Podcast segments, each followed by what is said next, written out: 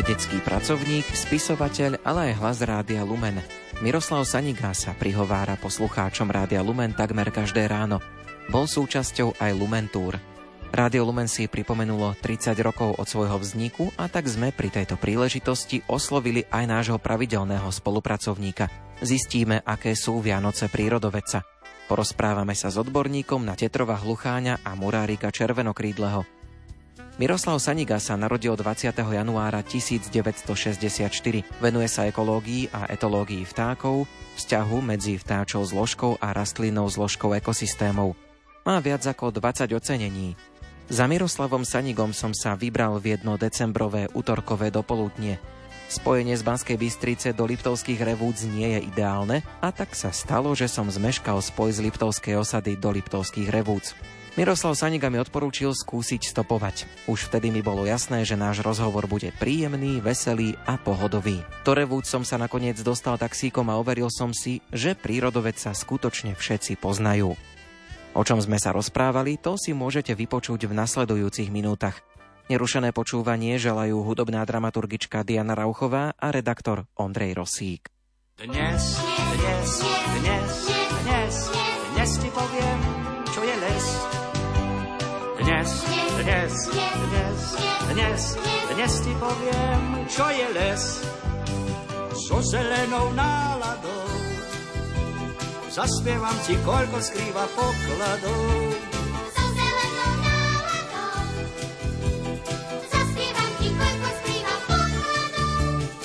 stromoch vtáčky ševelia, okrídlené pesničky, na kvietkoch sa veselia, motýle a včeličky, v bystrinách sa myhajú, trblietavé rybičky a v tvoňach sa skrývajú zelenkavé rosničky.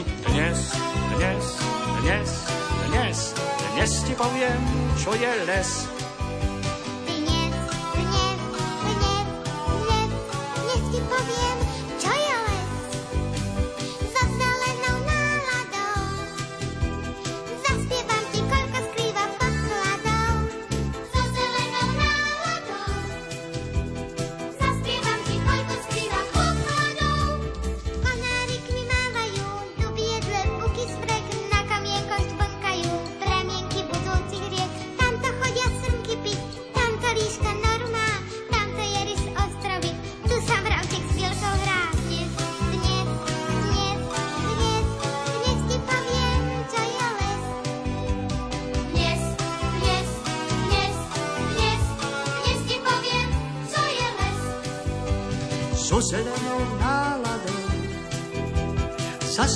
ti, koľko skrýva pokladov.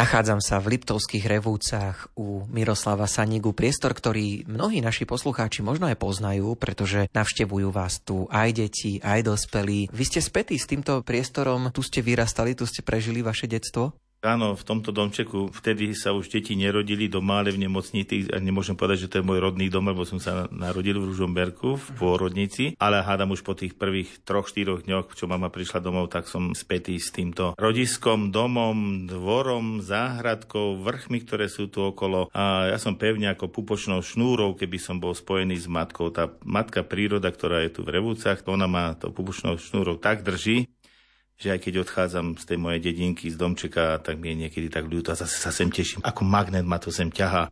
Takže v tejto kuchyni sme všetci na takomto stole, ako sme tu, všetci sme tu aj jedávali, aj tu úlohy sme si písali na jednom stole, aj sa rozoberalo prasiatko, všetko sme to stíhali a tie spomienky sú na všetko, na to detstvo, či som dostal aj remeňom, papekom, alebo čo bolo po ruke ale aj veľa pohľadení a to poláskania, to detstvo som mal krásne spolu s bratmi, dvoma staršími a s rodičmi. Keby som každému mohol dieťaťu dopriať také detstvo, ako sme mali my. takýto priestor to si vyžaduje asi aj veľa úprav, takže veľa ste sa museli aj okolo tej stavby naučiť a všetko si porobiť, alebo tu na dedine sa dalo aj tak, že pomáhali vám ľudia? Jasne, že keď otec staval dom, ten dom je postavený ešte predom, ako som sa narodil ja, 6 rokov v 58 ale potom už okolo domu, čo treba robiť, to sme sa všetko učili od starých rodičov, od otca.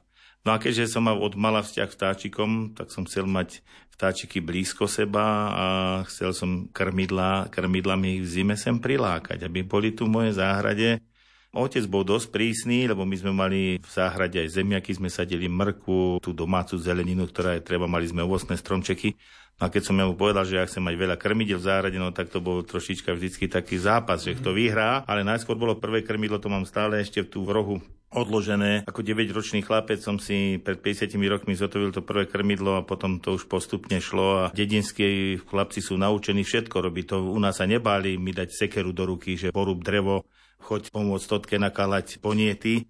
Takže my sme vedeli všetko chytiť do rúk a aj teraz je to tak, ja nepotrebujem žiadneho odborníka, či už akumulačnou vrtačkou alebo normálnym vrtákom a sekerkou a rebríky, všetko mám tak, že viem si všetko okolo domu porobiť, tie základné veci a dedina vychová toho človeka, že je údržbarom, urob si všetko a prídi na to, ako všetko si to máš urobiť. Zaujalo ma v tej vašej odpovedi, že asi sa to niekedy tak trošku vylučuje. Možno vám aj ľudia píšu, že chceli by niečo pestovať, zároveň by chceli aj tie vtáčiky krmiť a starať sa o ne. Dá sa to nejako sklbiť? No dá sa to sklbiť, jasne, že práve že tie vtáčiky sú potom veľkými pomocníkmi záhradkárom. To nemusia byť ovocinári alebo vinohradníci, lebo keď máte krmidla vtáčie, a ešte im tam ponúknete aj nocľahárne, to znamená budky na nocovanie, tak potom tá vtáčia družina, to sú ako také sestričky lesa, lekárky s ďaťľami a ošetrujú to. Ale aj na tú zeleninu, ktorú máme, na mňa sa niekedy otec hneval, že krmím aj vrabce, lebo my máme na dome 18 vrabčích hniezd. A tie vrabce, keď sme mali sliepočky, tak každý deň bolo možno 3 deka žita išlo pre vrabce a to sa troška otec hneval, že prečo tie vrabce prikrmujem. Ale potom, keď som mu na jar ukázal, pozrite sa, otec, mrkva, perašín, kaleráp, oberajú v hrabce ten mis, ktorý tam je a ktorý by vlastne nedovolil, aby tá mrkvie vyrastla, ani ten kaleráp, ani petršlen. Takže kto sa stará o prírodu, stará sa o vtáčiky, tak potom tie mu zase vrátia tú starostlivosť už na ovocných stronoch alebo aj na zelenine. Dokonca aj na tých zemiakoch, lebo pásavku zemiakovú neradi oberáme, lebo hlavne tie larvy nie sú nejaké príjemné na oberanie rukami, musíte mať rukavice do fľaštičky ale taký žltochvost, alebo aj také vrabce, ktoré zistili, aha, tu máme dobrú potravu pre naše mláďatá, výborná, perfektná, mesitá, s tukom a so všetkým, tak poďme ho nosiť. A potom aj z tých zemiakov oberali pásavky zemiakové, nemusel som to robiť ja. Vrabce spomínate, oni vám ale aj všeličo vedia priniesť sem potom, keď niečo nájdú. Tie vrabce, keďže to majú hniezda pod môjim domom a oni majú tie hniezda dlhodobo, nie tak ako síkorka, že musíte jej vyčistiť a na noho si postaviť hniezdo, ale vrabce používajú hniezda viacero rokov, ale na jar keď aj my máme tie upratovacie práce, že jarné dni ideme cez sobotu vyčistiť si námestia, dvory, predzáhradky a tak ďalej. A vrabce si toto v hniezdách robia. Čiže ja, keď vo februári a v marci, keď sem prídu návštevníci, joj, Miro, ty rozprávaš, aký máš čistý dvor, pozri, čo je tu v toho bordeliu, seno, staré perie, kde si to nabral, či si staré periny vyjadzoval po totke alebo po staré materia, pálil si to niekde. Hovorím to nie, vrabce si robili upratovanie jarné tých domčekov, tých hniezd a oni to všetko vyhodili. A potom, keď zistíte, že vyhodili kúsok zlaté reťazky a striebornej, lebo ju niekde našli, ozdobili ste s tým hniezdo, ale teraz sa im to už nevidelo, tak to vypustili vonku. No a za to, keď dostanete za gram zlata 50 eur a má to 3 gramy, tak máte 150 eur. Takže tie brigády, čo to s vrabcami mám, mám tých 50 rokov, tak už aj niečo priniesli. Možno to vyšlo na hodinu 50 centov alebo 5 centov, ale sami to rád, ale proste som našiel ešte aj zlatú reťazku a striebornú reťazku z tých vrabčích nespadnú tu na zemi. A bolo to pre mňa také aj rozprávka, aj sranda, aj vtip, aj realita. V rozhovore s Miroslavom Sanigom budeme pokračovať aj po piesni a viac sa povenujeme jeho spolupráci s rádiom Lumen. Zostaňte s nami.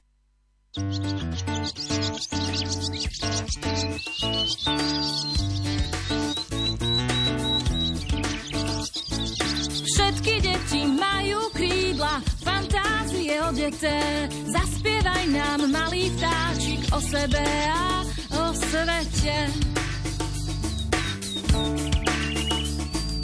Postaví si u nás hniezdo, vyhľadla si v lani miesto, lastovička domová, šťastie vám uchová.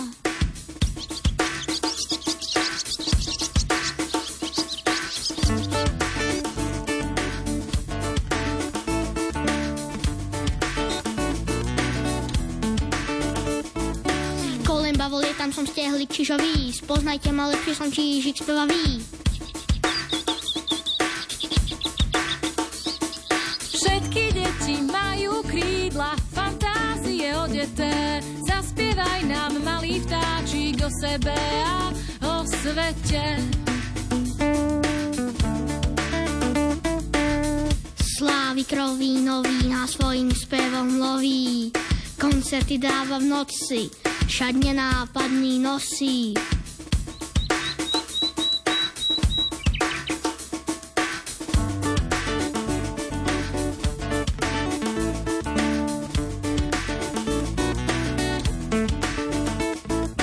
Tetrov hlucháň počuje, on hluchý je, keď ľúbi.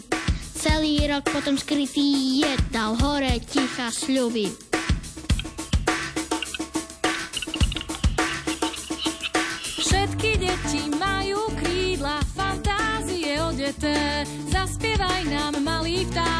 Sebe a o svete.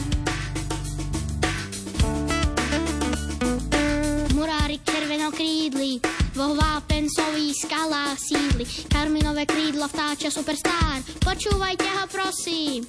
Ten vtáčik, to je dar.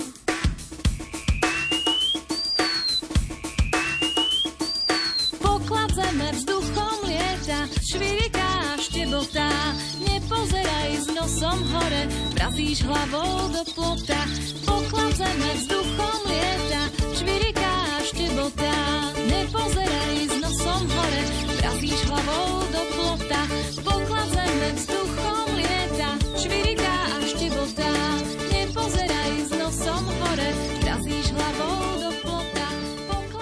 Ak ste si nás naladili neskôr, pripomínam, že počúvate Rádio Lumen, rozprávam sa s prírodovedcom a naším spolupracovníkom Miroslavom Sanigom. Bude sa nám to trošku tak prepletať v tomto rozhovore, to rozprávanie o prírode, o vás, ale chcel by som sa venovať aj tej spolupráci s Rádiom Lumen, pretože Rádio Lumen si pripomína 30 rokov a vy ste v podstate od začiatku súčasťou nášho vysielania. Spomenuli by sme si ešte, že ako to vlastne začalo, ako tá spolupráca vznikla, kedy to bolo, ako to vtedy vyzeralo. Ja si to veľmi dobre pamätám, lebo ja som chodieval sa modlievať na starohorskú studničku k panenke Márii. Večer, keď som skončil prácu alebo som sa vracal z terénu, tak som vždycky zašiel na to pútne miesto pane Márii podakovať, ako mi pomohla s takou chorobou, ktorú som mal a vrátila mi tam všetko, čo potrebujem takému relatívne zdravému životu. A jeden večer som tam stretol oca biskupa Baláža. To bolo v auguste 93 a on taký zamyslený tam bol, lebo koho stretne, poďme biskup na pútnom mieste, viete, tam málo kto sa bol, vtedy ešte toľko medvedov nebolo, ale tiež sa ľudia báli. Pane, a vy čo tu robíte? Hovorím, idem pane Márii poďakovať aj pánu Bohu, ako prírodu stvoril. A nechceli by ste, máme rádio, Mária a možno niečo aj o tej prírode porozprávať tam tým ľuďom. Nechceli by ste? Hovorím, ja tu robím na Akadémii vie, na výskumnej stanici to vedel, čo je, lebo to bolo hneď vedľa Fary, blízko, cez cestu. A hneď sme sa tak skamarátili, akože sme spriaznené duše.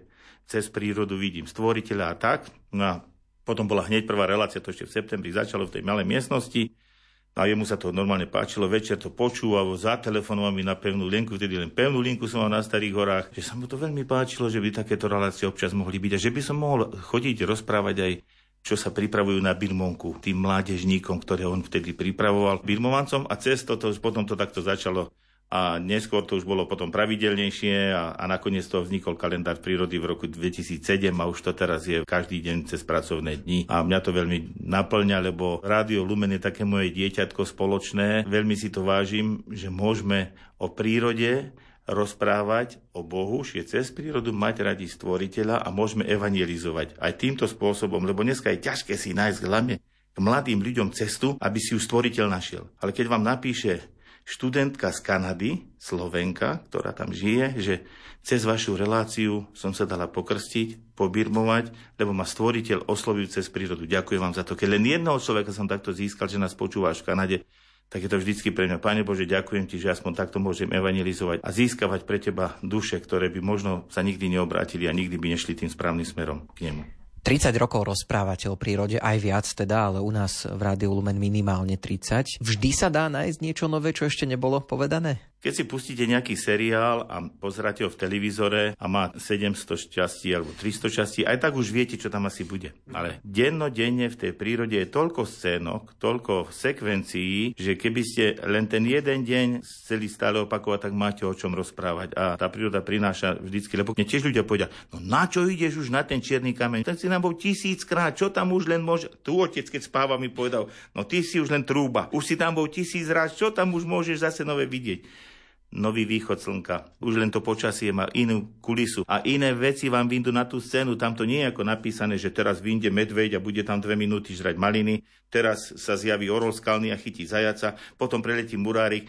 To tam tak nie je. Tam je to stále nový scénár a keď ste do tej prírody zamilovaní, tak vám sa to nikdy nezunuje. Keď pôjdem tým istým chodníkom miliónty krát alebo nekonečný krát, vždy to bude iná atmosféra, vždy tam budú iné sekvencie a vždy je o čom tým ľuďom to povedať a zase aj inými výrazovými prostriedkami. Viete, ja keď rozprávam aj naživo do Rumenu, ja vždycky ráno vzývam, Pane Bože, daj mi Ducha Svetého, aby som zase vedel tých poslucháčov osloviť, ale osloviť nie len o tej prírode, ale aby som oslovil teba, aby kúsok teba sa dostalo k ním cez to moje rozprávanie. To sa každé ráno modlím, aby tá relácia nebola čisto prírodovedecká, ale aj duchovná. Miroslav Saniga si pozorne všíma pozitívne aj negatívne zmeny v prírode. Aj o tom sa s ním porozprávam už o chvíľu.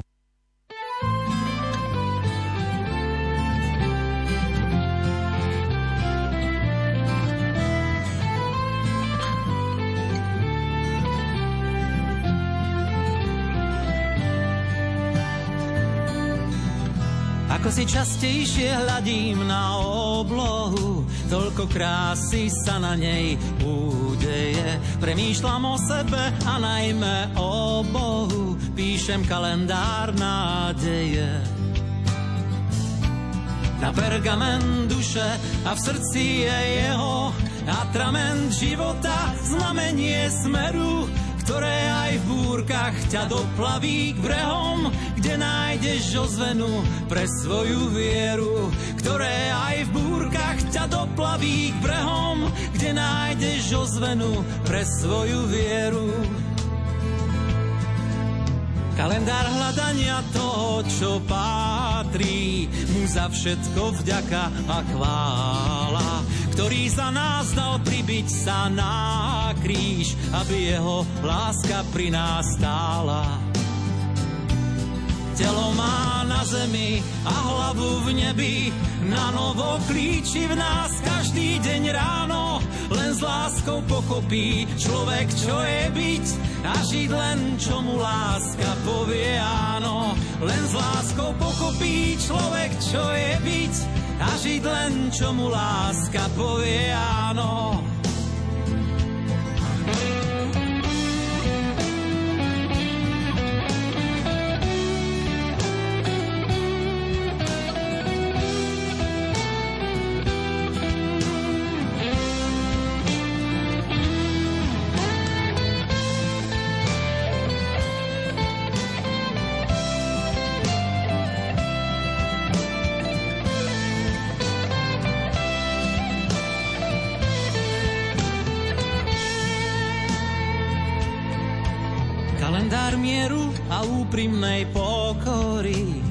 Želať si tak nech sa stáne, počúvať srdce, čo inému hovorí, iným dlaniam nastaviť dlane.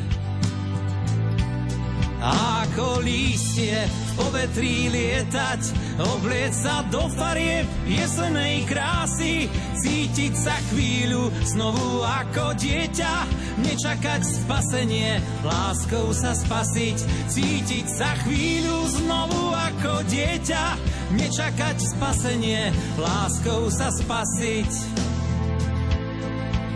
Ako si častejšie hľadím na oblohu, toľko krásy sa na nej údeje. Premýšľam o sebe a najmä o Bohu, píšem kalendár nádeje kalendár nádeje.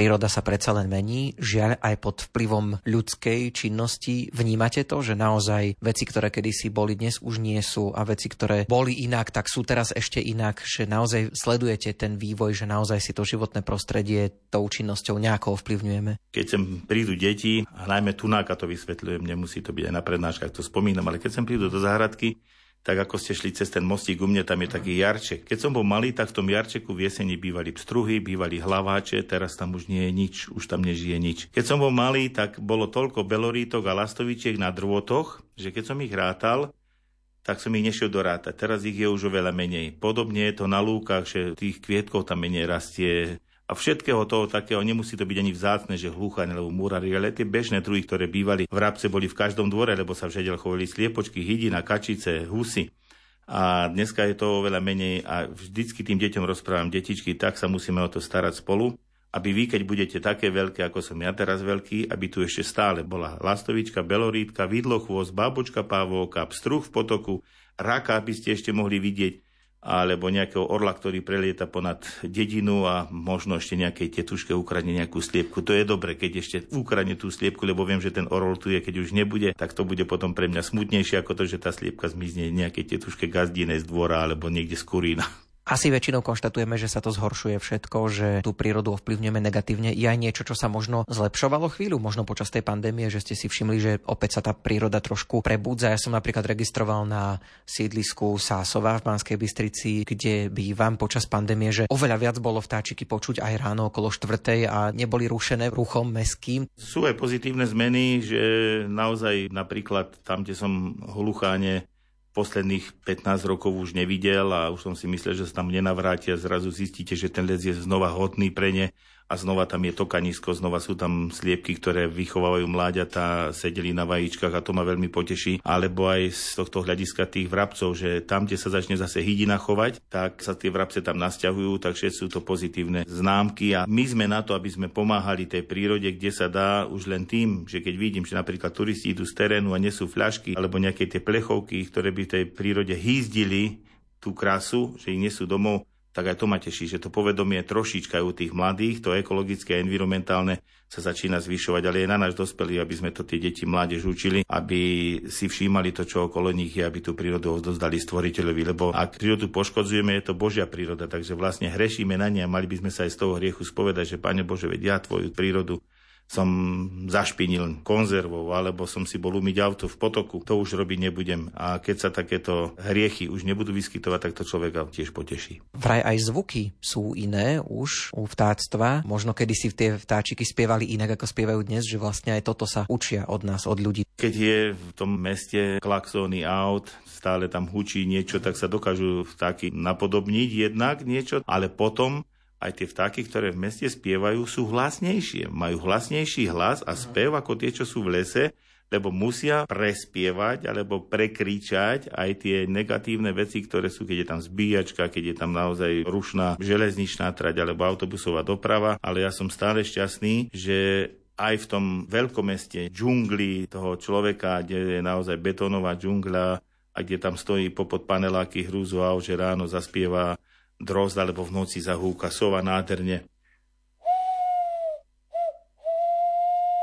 Viete, aké to je krásne? To nemusíte byť v lese, ale hoci kde, alebo keď ešte tam zahúka myšiarky teraz takto húkajú.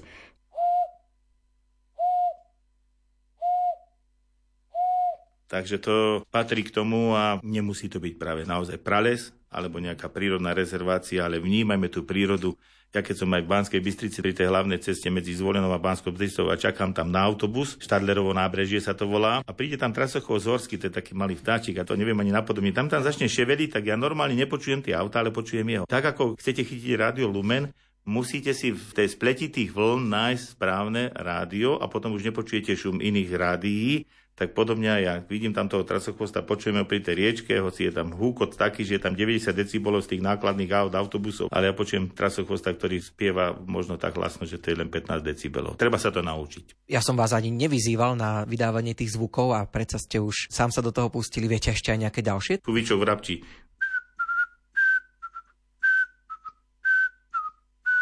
Ja to musím tak vedieť napodobniť, že keď vy ste prišli sem, tak to musím napodobniť tak, že to je reálne ako v prírode. Aby lebo... som to nezistil. Ale... No, aby to tí poslucháči, joj, Miro, vy ste tam mali vtáčikov takých, a ešte toto je tiež pekné, ale neviem, teraz vás vyskúšam, či viete, čo to je. je.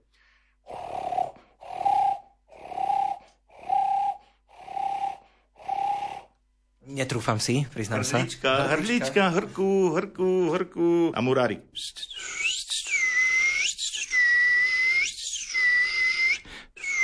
Ale keď si takto spievam niekedy po dedine, aj dneska som ho pozrieť, či murárik v dedine nie je, a dívam sa do oblohy, tak viete, čo to znamená. Na psychiatriu ma niekedy pošli, že čo si ten tu vyspevuje, díva sa do oblohy, tak patrí na psychiatriu. Ale keď sa viete takto zovárať so zvieratami a stáčikmi, tak potom môžete aj urobiť tie pekné fotky, ktoré sú okolo mňa prídu, že ako si mohol toho hlucháňa odfotiť takto blízko. Alebo som napodobňoval sliepku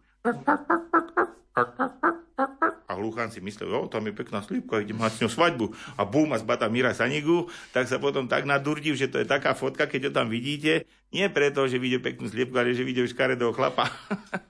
V rozhovore s Miroslavom Sanigom budeme pokračovať aj po piesni a budeme hovoriť aj o tom, ako sa u neho doplňajú veda a viera. Nechaj stromy, nech si rastú, nemusí byť všetko z plastu. Ako buky za svojím stáť chceme, každý z nás je bodyguardom zeme. Kyslý úsmev v kyslom daždi, rozhodnúť sa musí každý. Kvapky vody ako perly v dlani, pýtajú sa, či chceme chrániť. Každý z nás je pozvaný hej, hej, hej, ja s mojím parťákom.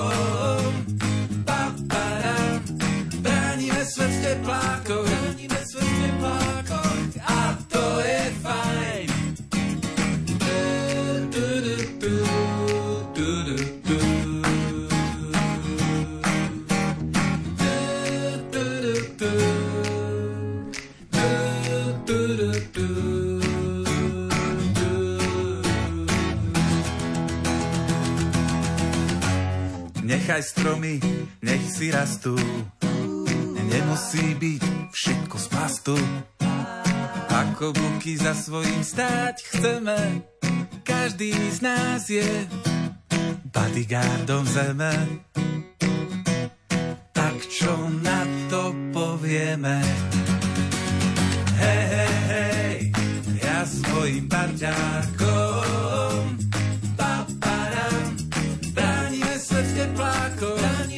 sépare.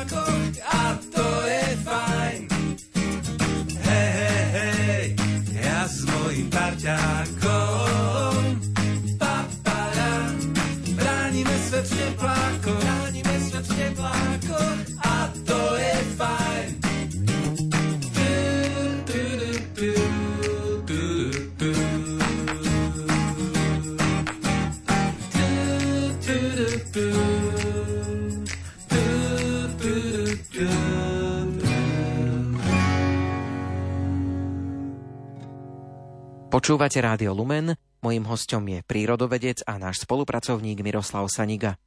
Privádzali vás aj rodičia k viere, aj do tých vašich rozprávaní v rámci našej rubriky Kalendár prírody sa snažíte dávať nejaké tie zamyslenia, nejaké duchovné posolstvo. A mohlo by sa zdať, že sa to vylúčuje, že veda ako čisto naozaj praktické, presne vedecky všetko zdokumentované a na druhej strane viera, kde veľa vecí nevieme. Kde sa to u vás stretáva? Viete, keď vnímate prírodu, tak ako vnímate, ako je tam usporiadaná, ako to všetko funguje, nemôže to byť len na základe niečo náhodného. Ja to poviem na príklade toho Murárika, aký scenár ten stvoriteľ napísal Murárikovi. V tomto období, teraz keď to nahrávame, to je december, sa Murárik s Muráričkou, teda samček so samičkou tak nenávidia, že keby ste ich dali spolu do voliéry niekde veľké, tak jeden druhého zabije. Nie z roztopaše. Totiž v zime ten murárik nemá dostatok potravy, aby obidvaja, keď si splnia tú rodičovskú povinnosť, že vychovajú tri mláďatka, tak už by mali ísť na tú zimnú dovolenku zaslúženú, lebo splnili to, čo im stvoriteľ predpísal, zachovanie rodu. Ale keby išli na tú spoločnú dovolenku niekde na Spišský hrad obidvaja, alebo na Strečianský hrad, alebo na nejaký kameňolom, tak si tam tú potravu vyzbierajú do Vianoc a obidvaja by šli na druhý svet. Takže pán Boh zariadil, Musia sa zotrieť farebné rozdiely v septembri, v oktobri medzi vami. To znamená, že ty budeš taký istý ako samička a budete sa nenávidieť. Potom príde február, prefarbia sa, samček má čierne hrdlo, a to už je menej antagonistické prasamičku, stretnú sa a vyhniezdia. Už len na tomto, keď to vidím ja ako vedec, ktorý to skúmam, keď vidím, ako zariadí ten život, tak vidím tú vieru a cez prírodu. Ja ho vidím stvoriteľa všade, ale v buku ho vidím, v síkorke, ktorá tu lieta, v malej sedmokráske plesnivci, ktorý musí prežiť trpké chvíle na tých skalách, keď je horúčosť v lete a potom ešte aj mráz môže prísť v júni napadnúť sneh a on to prežije. Takže na každom kroku to v prírode vidím. Proste mne sa stvoriteľ zrkadlí v tej prírode v tom najmenšom, čo by sme cez mikroskop pozerali, ale aj v tom najväčšom, keď sa pozerám napríklad aj na hviezdy, na galaxie, ktoré zase v noci vidím. Ste vedec, ale ste aj učiteľ, môžeme to tak povedať. Prednášate na Katolíckej univerzite v Ružomberku. Akí sú študenti? Tak vám poviem. Ja keď som bol mladý, malý a stretol som sa s tým burárikom ako 6-ročný, tak mi nikto nevedel povedať, že akého vtáka som to ja vlastne videl, do akého operenca som sa ja zamiloval už vtedy, ako necelému 7-ročnému chlapcovi, lebo to bolo na troch kráľov, 71, vlastne 14 dní pred mojimi 7 narodenami, som si povedal, no keď mne nikto nevie povedať, čo som videl, a keď budem veľký, budem všetkých ľudí učiť o prírode. Čo budem vedieť, tak im budem rozprávať, lebo naozaj treba to obyčajným ľuďom, ktorého stretneme na ulici, upratovačke, predajcovi zeleniny v meste, keď idem v Ružomberku, alebo sprievodcovi vo vlaku každému to dobre padne, keď mu niečo poviete o tej prírode a keď to vie. Takže ja som taký človek, že snažím sa vzdelávať všetkých, hoci kde, na ceste Ružomberkom alebo Banskou Bystricou alebo vo vlaku alebo na horskej turistike a už potom pre mňa je veľká vzácnosť, že sa môžem venovať študentom na univerzite. To si veľmi vážim, to je pre mňa ako také, dalo by sa povedať, odmena a nech by tí študenti boli akýkoľvek, ja som pre nich 24 hodín k dispozícii, majú môj mail, majú môj telefón, čokoľvek, kedy potrebujú, tak mi môžu zavolať, či už s obyčajným problémom, že sme na vychádzke, aká to je rastlina, pošlu mi fotku, alebo aký to vtáčik spieva, nahrajú to a ja im to určím alebo potrebujú niečo opraviť, niečo napísať. Takže ja som s tými ľuďmi a pre mňa sú študenti vlastne všetci okolo mňa od tých škôlkárov až po univerzitu 3. veku. Ktokoľvek príde, ktokoľvek mi napíše, že toto by som potreboval nejakú knižku ešte, ak máš veľmi rád. A mňa to najviac teší, že ľudia majú záujem niečo o prírode vedieť. Viete, keď vám príde mail, že Pán Soníko, tento vtáčik nám prieteľ na krmidlo, čo to je? Odpíšem, ďakujeme. Veď to je, viete, najviac, čo môže byť, keď sme tu užitoční a keď im ešte napíšem, viete čo, to ste mali takého vzácného vtáka, ani ja som na krmidle nemal. Hneď oslavujú, hneď šampanské búchajú a to mňa teší, všetko také veci. Miroslav Saniga kedysi do svojich knížiek obrázky ilustroval, dnes ich už fotí priamo v prírode. Aj o tom sa porozprávame už po piesni. thank you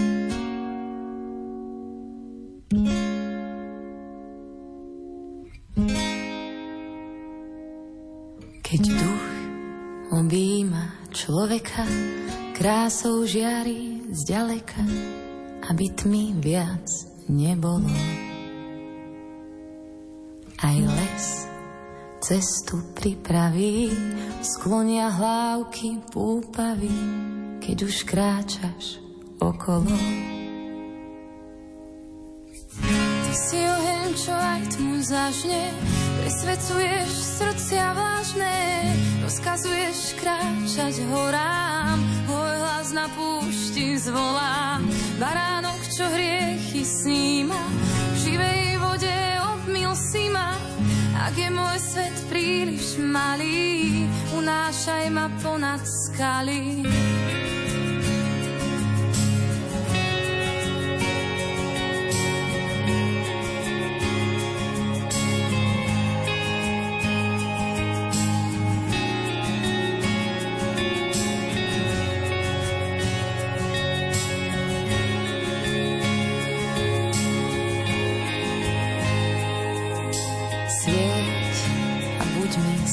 Svetlom v tmách, naplň kalich po kvapkách, ktorými sa umiem. Boh a predsa jeden z nás prostred žatvy čistý klas, čo chutí túto zem. Ty si oheň, presvedcuješ srdcia vážne, rozkazuješ kráčať horám,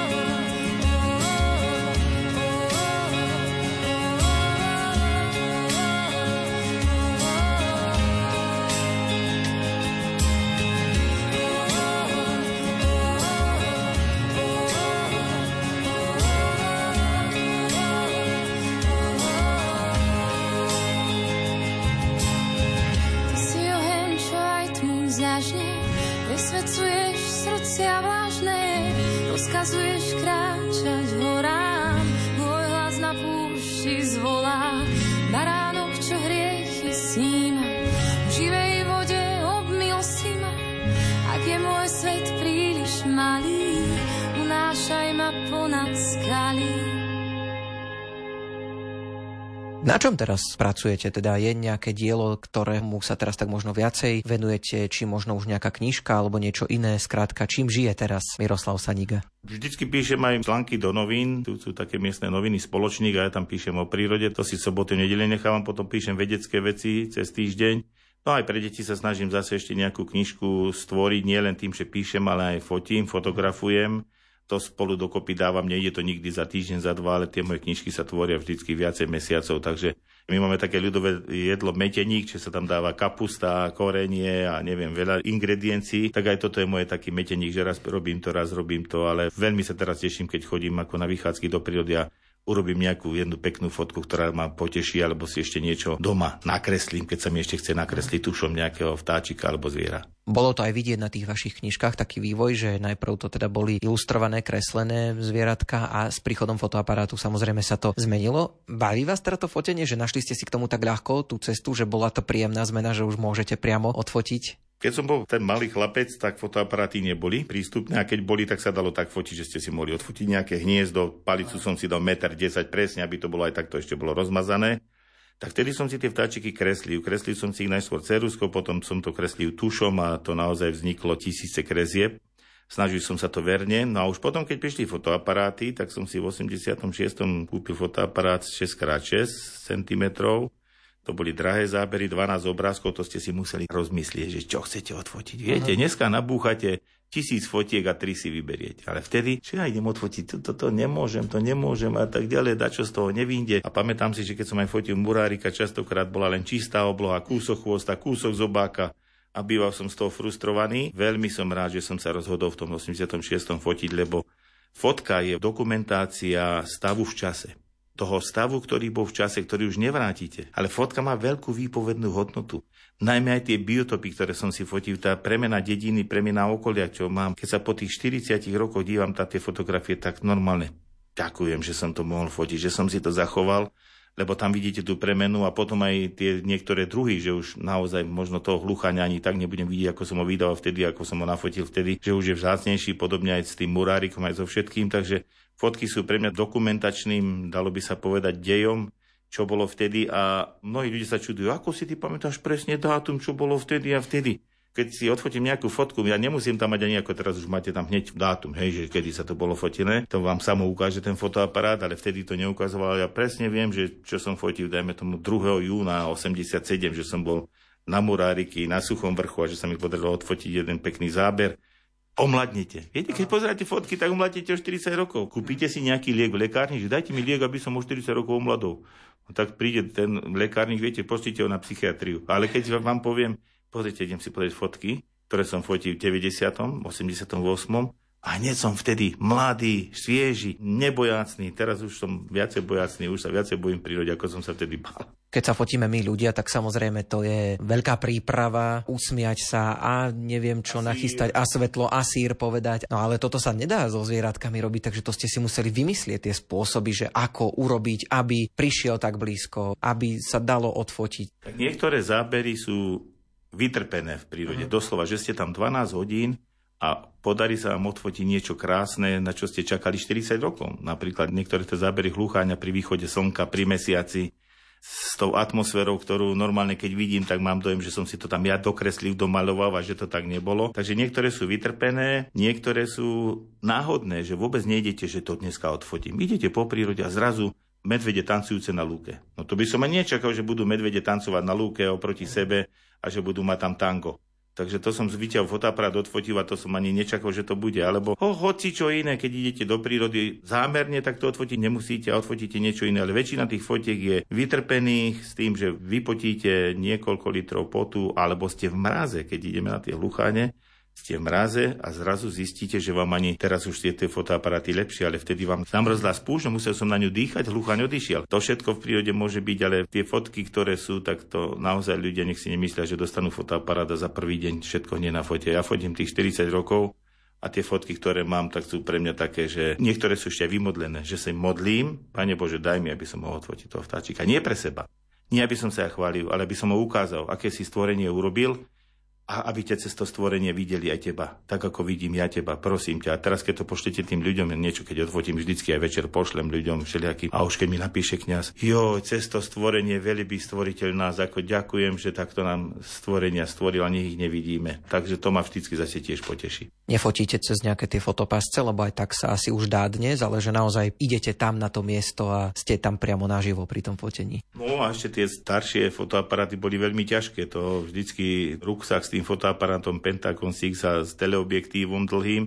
To bolo 15 kg, dneska to už je tak tiež zo 10, ale stále je to ťažké, takže chodím vždycky s tým, že to mám po ruke namiesto zbrane môj zbraňov je fotoaparát a snažím sa odfotiť to, čo tá príroda dá. Niekedy neodfotím nič, niekedy urobím aj viacej záberov, ale zase viem sa sústrediť na také zábery, ktoré by ľudia prehliadli, že vidím pavúčinu ozdobenú rosou, prejdeme to, nevidíme to, alebo vidím mrázikové výtvory na nejakom skalnom útvare, tak si to odfotím. Alebo aj nejaký obyčajný kvietok, ktorý sa zdá, že je bezvýznamný, a nie pekný, alebo aj čo môžeš už na tých síkorkách tu nafotiť na krmidla. Veď ty už máš toľko fotiek. A v Lani taká jedna síkorka tak pozovala, že keď som mu odfotil, tak ja som ani neveril, že takto som mu odfotil. Som myslel, že to bude len taký hala bala záber. Išiel som v sobotu po triesky do maštale a videl som síkorku, ako sedí na krmidle. Tak keď som išiel na ešte tam stále sedela a som si pomyslel, Veď ju foť, veď ona je fotogenická, ona chce, aby si odfotil. Zobral som fotoaparát a sikorka tam stále bola. Urobil som 4 šťuky a keď som to urobil, odišla. Ona bola manekínka, chcela, ja chcem byť na tých fotkách Mira Zanigu, odfoť ma. A takže som mu odfotil a je to veľmi pekné.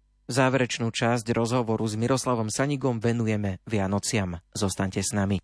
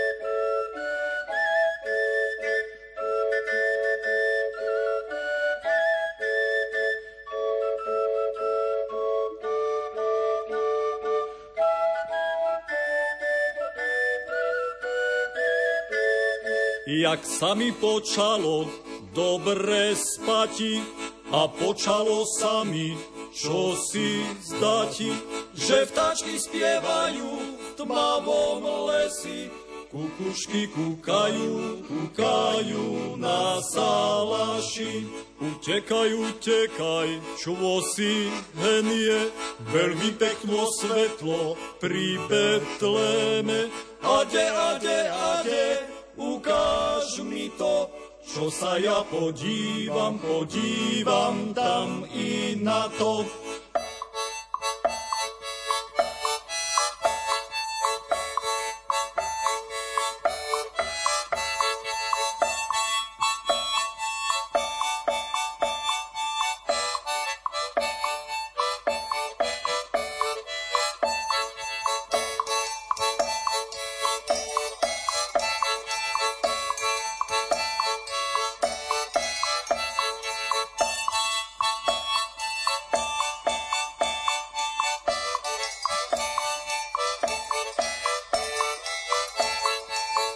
Si halieny odievajú, píšťalky fujarky sebou berú, valasy veselo hajdukujú, ovešky za nimi, za nimi poskakujú.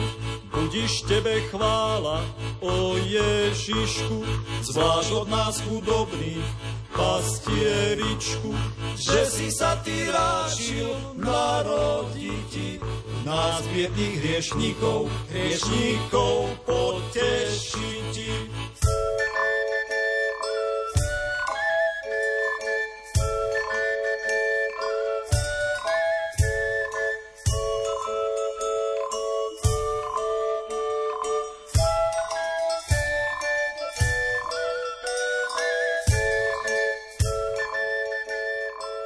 Už všade kohúti na pospol spievajú, hviezdičky tratia sa, za hory vstávajú.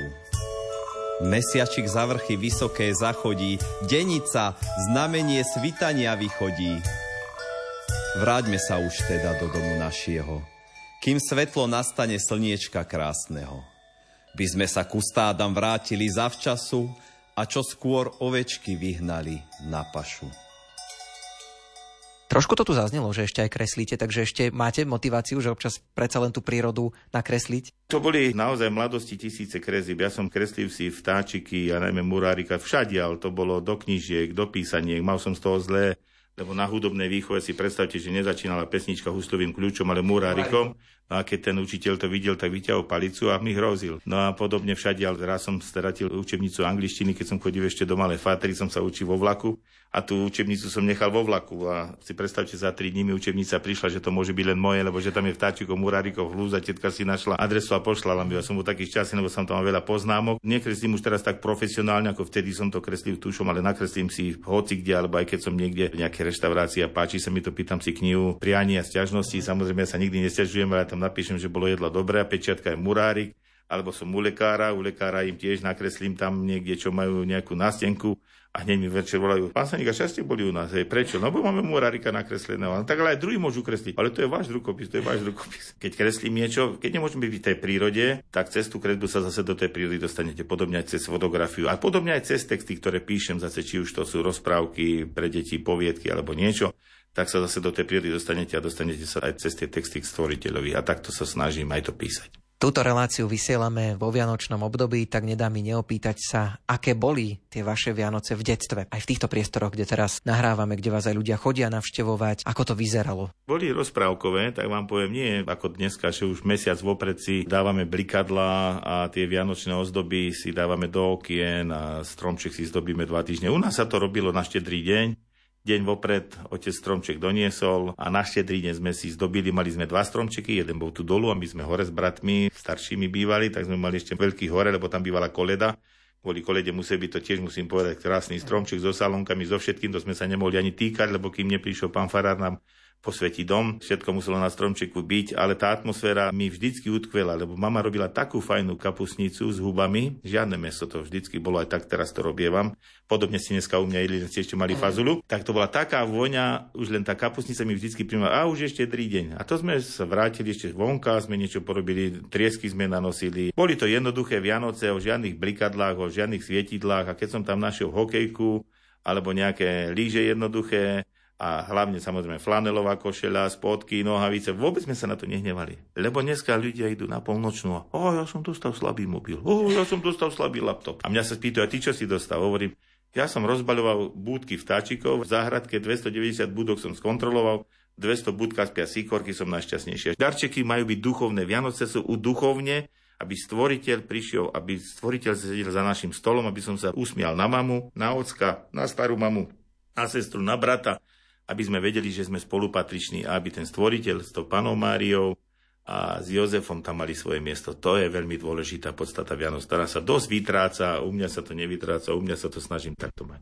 Nahrávame ešte pred tým slávením tých Vianoc, tak ako sa chystáte ich sláviť tento rok? Tak normálne tu doma, keď príde hociaký človek, lebo ja som sám, ale príde hociaký človek, vždycky tu je tanier pripravený a občas sa nájde aj v lani, aj pred vlani, že sa zastaví a povie, no dám si u teba tú kapustnicu, lebo to je jednoduchá, taká zvláštna. Ale ide o to, aby sme tie Vianoce prežili tak, aby som ich prežil pre druhých druhých. Snažím sa pomodliť veľa v ten deň, lebo tých modlitieb nie je nikdy dosť a snažím sa pomodliť vždy za celý svet, aby ten štedrý deň mali všetci ľudia v úvodzovkách štedrý nie o tom, že bude plný stôl sa prehýbať dobro, ktoré máme na Vianoce, ale aby bol štedrý na lásku, na dobro, na pokoj, na radosť. Aby tá bola hlavne pod stromčekom. Láska, pokoj, radosť a potom aj zdravie, ktoré potrebujeme.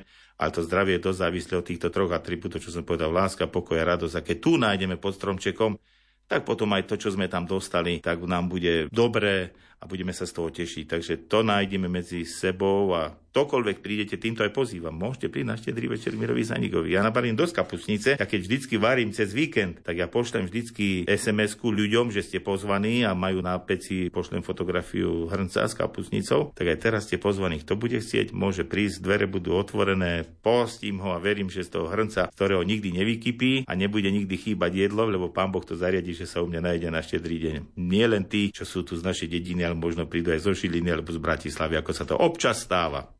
Pozvanie Miroslava Sanigu sme odvysielali oneskorene, ale verím, že na Vianoce sa u neho doma niekto zastavil a rovnako ako ja ochutnal jeho kulinárske umenie. Rozhovor s Miroslavom Sanigom odvysielali hudobná dramaturgička Diana Rauchová, od mikrofónu sa lúči Ondrej Rosík. Do počutia.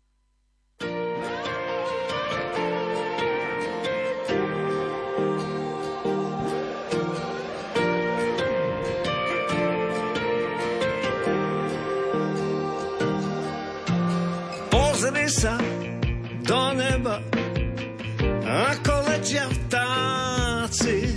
Ako to, že vždy vedia, kadiaľ majú ísť.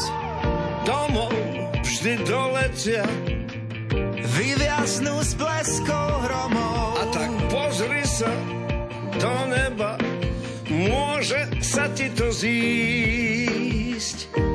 Každý krok je lepší ako len tak stáť. Keď nevieš kaďal ďalej, tak sa vráť. Vtáci vedia, že nič nie je náhodou, len sa nechať unášať prírodou. A tak sa nechávam unášať prírodou. Keď si nás prudký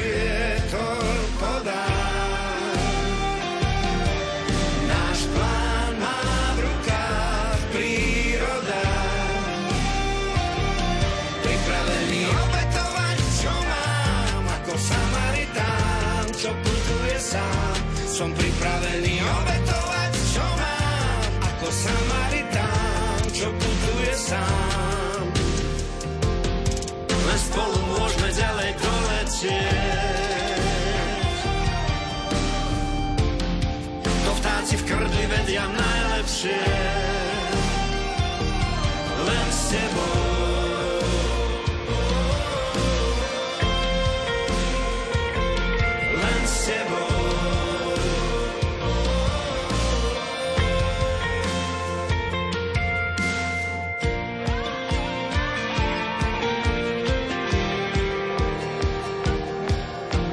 Premýšľam, aj keď netreba, ako nás vidia vtáci. Či majú aj oni nám, čo to závidieť. V spleti lások a rozchodov, anténa blesko s vodou. A či môžu sponad oblakov, čo si pekné uvidieť. Každý z nás je lepší ako to, čo hrá. Stačí čo si malé ľudské a hneď to vzdá. Vtáci vedia, že nič nie je náhodou, len sa nechať unášať prírodou. A tak sa nechávam unášať prírodou. Keď si nás prudký vietor podá,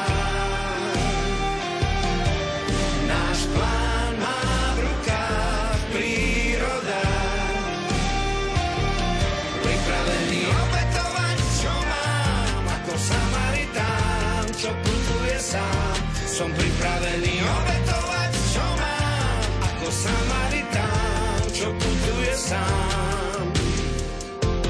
Len spolu môžeme ďalej doletieť. To vtáci v krdli vedia najlepšie. Len s tebou,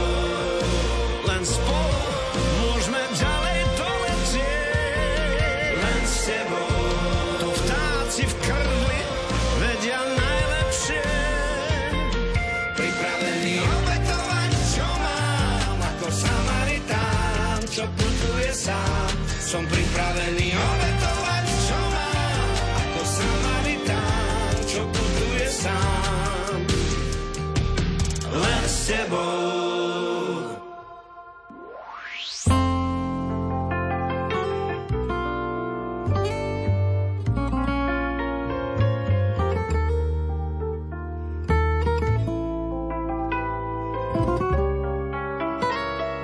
Rád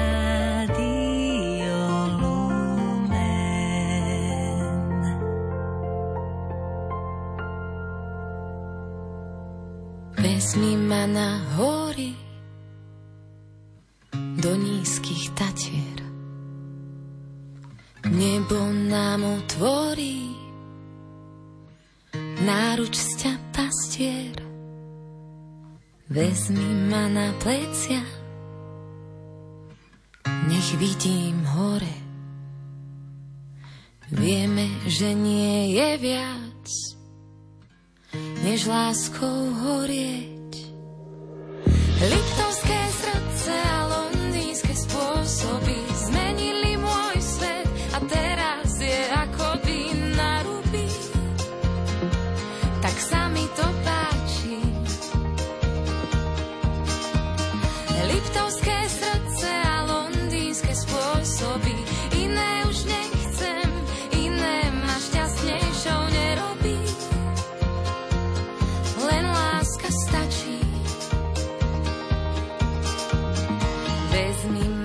Vašim